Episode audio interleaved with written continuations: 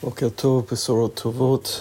Um, I'll be dealing with this subject more in depth at the Bogrot uh, on uh, Wednesday night, Bezrat Hashem, but there is uh, an incredible comment by Rav Hirsch.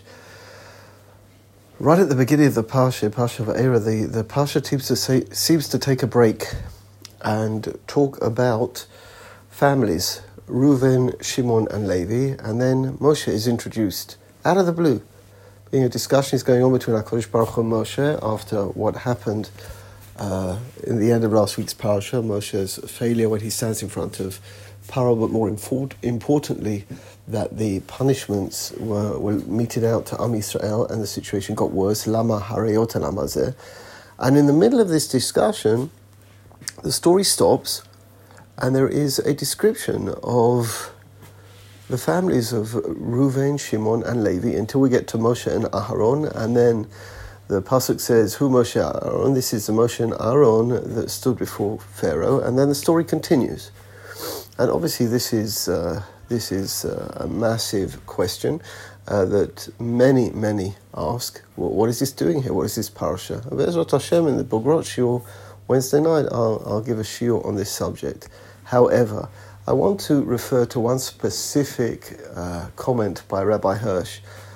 Uh, Rabbi Hirsch says he notes something about Moshe Rabbeinu. He says, from this moment on, in this week's parsha, Moshe Rabbeinu will never really fail again on a national level. He had come last week to the people promising redemption, promising a better life. And as far as the people were concerned, he had failed in that mission and he had gone and represented the people in front of Pharaoh. And Pharaoh had rejected him and given the people more work. And he goes back to the people, and the people don't want to speak to him because ah, you know, it's just got worse. You know, just we would have been better off without you. But Rav, Rav Hirsch points out from this point onwards, again, on a national level, Moshe will never ever fail the people again. There will be occasions, as we know, that the people will fail Moshe, Cheta Igel, uh, the spies, but he, he won't be the cause of the failing of the people. And he makes an incredible comment, clearly under the influence of this time of the year, albeit a bit later. It's very rare, I think, that the Parsha of Shemot falls towards the end of December. It has to be a very specific year. But certainly we are at the beginning of January.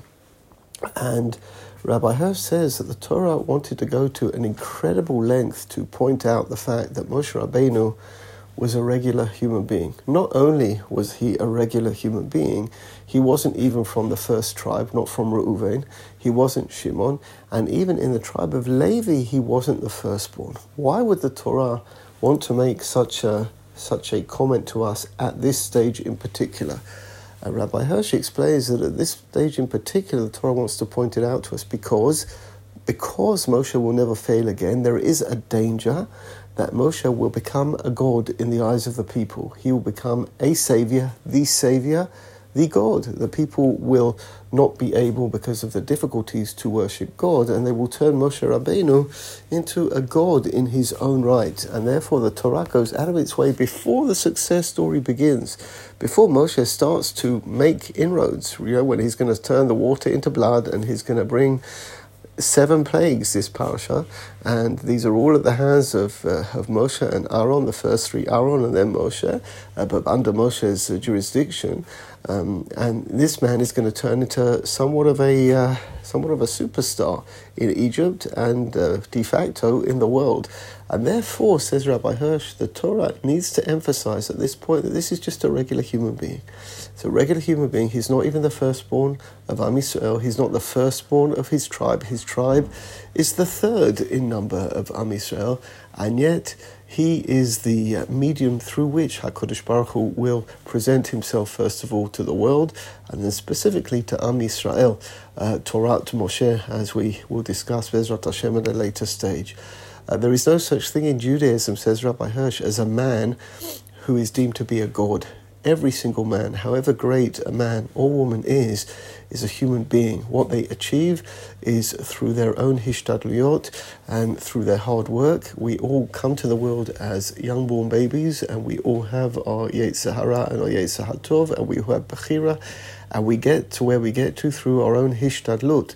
but we always remain human beings. We live on this earth and we die on this earth, and our souls uh, return to Shamayim. The only, the only element, the only being that we should that we should worship is Hakadosh Baruch Hu, uh, and that fits in with the most beautiful comment by the Meshech Chochmah when he comes down from Har Sinai, when Moshe comes down from Har Sinai, and he breaks the luchot and he breaks the the stones, uh, the tablets of stone. And uh, a question I never asked because I was always just told the story and I didn't think to ask is who gave Moshe the permission to break the luchot? We have almost conflicting comments in Chazal. We have Pesol Lecha, you have to make the second Luchot, you broke them, you make the new ones, which, which seems to imply uh, something negative. And the second comment is, is Asher shibalta yeshar kochacha sheshibalta. Well done for breaking them. Conflicting comments. Either way, there is no command from HaKadosh Baruch Hu to Moshe to break the tablets as he comes down from Har Sinai and he sees what he sees. So what was Moshe doing? He was possibly risking his life, ripping up a, the, the great and first Sefer Torah in front of the people um, who gave him permission to do so, and why did he do so? And there are any any number of answers. What's for sure not not right in, in, my mind is that this wasn't spontaneous. This wasn't just a moment of anger, emotion. So he threw them.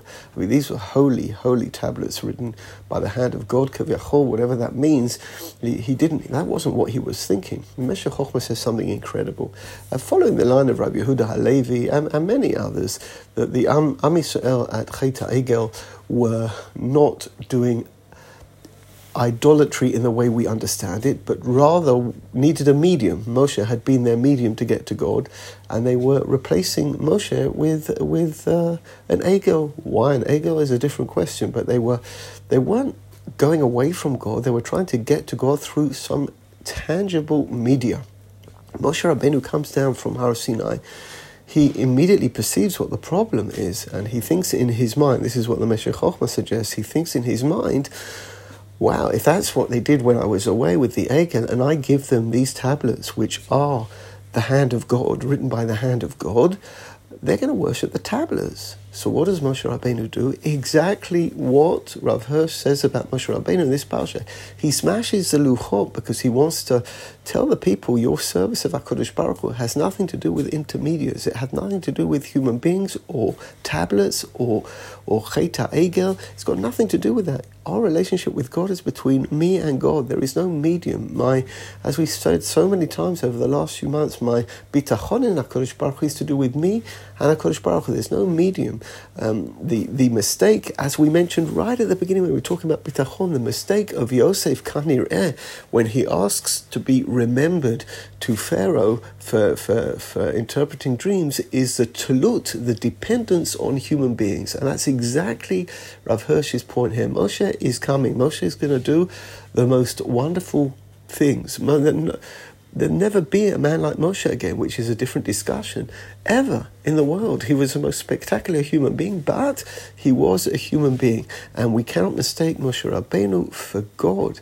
And this is why uh, Rabbi Hirsch wrote this time of the year. There were people who uh, saw a certain individual as a, as a savior, turned him into a god, and, and became an avodah zarah because of that. That isn't our way. Uh, dear students. Our, our, way is not to become dependent on human beings, not individual human beings, and not countries. I heard on the news just just yesterday, as I was getting out the car, I just finished my shiur and the news came on, and I heard a report that people were worried. That America has said Israel cannot handle a war in the north at this time. Uh, America can say what they want to say, but what immediately came to my mind was the policy of the State Department in 1948. In 1948, the State Department was of the opinion that there should not be a state of Israel. This is history, you can check it out. There should not be a state of Israel because Israel is going to be slaughtered by its enemies. So, Artsakh Abrid, America is a great friend of Israel. We've never had such a great friend, the Jewish people, in our entire existence than, than the United States of America.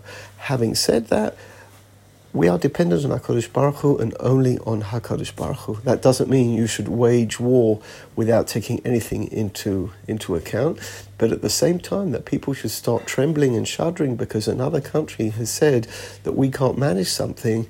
Uh, we have HaKadosh Baruch Hu. We turn to HaKadosh Baruch Hu. We pray to HaKadosh Baruch Hu. We have never been warmongers. We are the people of the book. We are Tzva Haganah Israel. We defend ourselves. We have the most ridiculous situation where a, a, from from inside a country in the north of Israel, they are firing rockets, and no one seems to care that they have broken and are breaking every single day a, a law passed by the United Nations of where Hezbollah are allowed to be, and no one seems to care. No one says a word about it. If Israel needs to defend itself, Israel will defend itself. I just want to have in the back of the mind of a religious person, of a person who believes in God, that, that we have to live b'derech hateva, like we said yesterday. We have to live b'derech hateva, and we have to mishtadel with logic and rationale. At the same time, ein lanu al smoch ela avinu shebashamayim. And, that, and that's the way it should be. And, and just because you hear something on the news that this is what America says, America is a great friend of Israel. But okay, okay, that's what you say, and uh, this is what we have to do. Be'ezrat Hashem, we should have shalom, and we deserve shalom. Every other people in the Western world has shalom, and uh, they are no better than us. So it's not something that has to be reserved for Yomot HaMashiach. The Jewish people deserve shalom here and now. We should have Besorot Tovot, Yeshuot, V'Nechamot. Have a good day.